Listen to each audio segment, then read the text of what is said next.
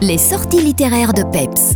Bonjour, c'est Laurence de Citrouille et Myrtille et aujourd'hui je ne vais vous présenter qu'une seule BD. Et oui, une fois n'est pas coutume, mais c'est une incontournable qui mérite toute notre attention. Elle s'appelle Le Château des Animaux.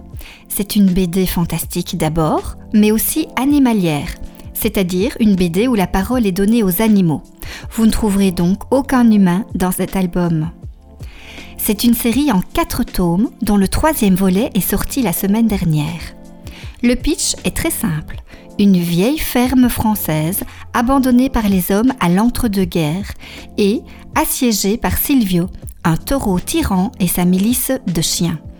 Ensemble, ils vont, sous prétexte de la menace des loups, réduire en esclavage tous ces résidents, des vaches aux poules en passant par les chats, les ânes, les brebis, etc.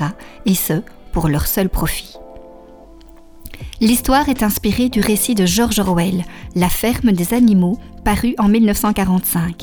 Et si Orwell fait un parallèle avec le régime totalitaire soviétique de l'époque, d'Horizon, l'auteur du Château des animaux, a choisi pour sa part de mettre en avant un message puissant puisqu'il s'agit de la révolution par la non-violence, trouvant ainsi son inspiration dans l'illustre Gandhi. À peine aurez-vous ouvert les premières pages que vous serez happé par les illustrations sublimes d'une finesse inouïe et par la puissance du récit.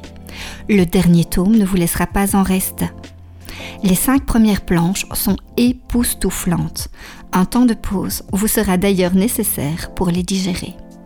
J'ai longuement réfléchi à comment vous définir en un seul mot cette BD avec justesse, et le seul qui m'est venu à l'esprit est bijou. Oui, cette BD est un réel petit bijou à mettre dans toutes les mains et plus particulièrement entre les mains de nos ados.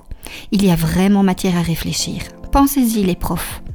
Le Château des animaux, une des meilleures BD animalières du moment avec Black Sad et qui en fait le cadeau de Noël incontournable pour tous les BD-fils.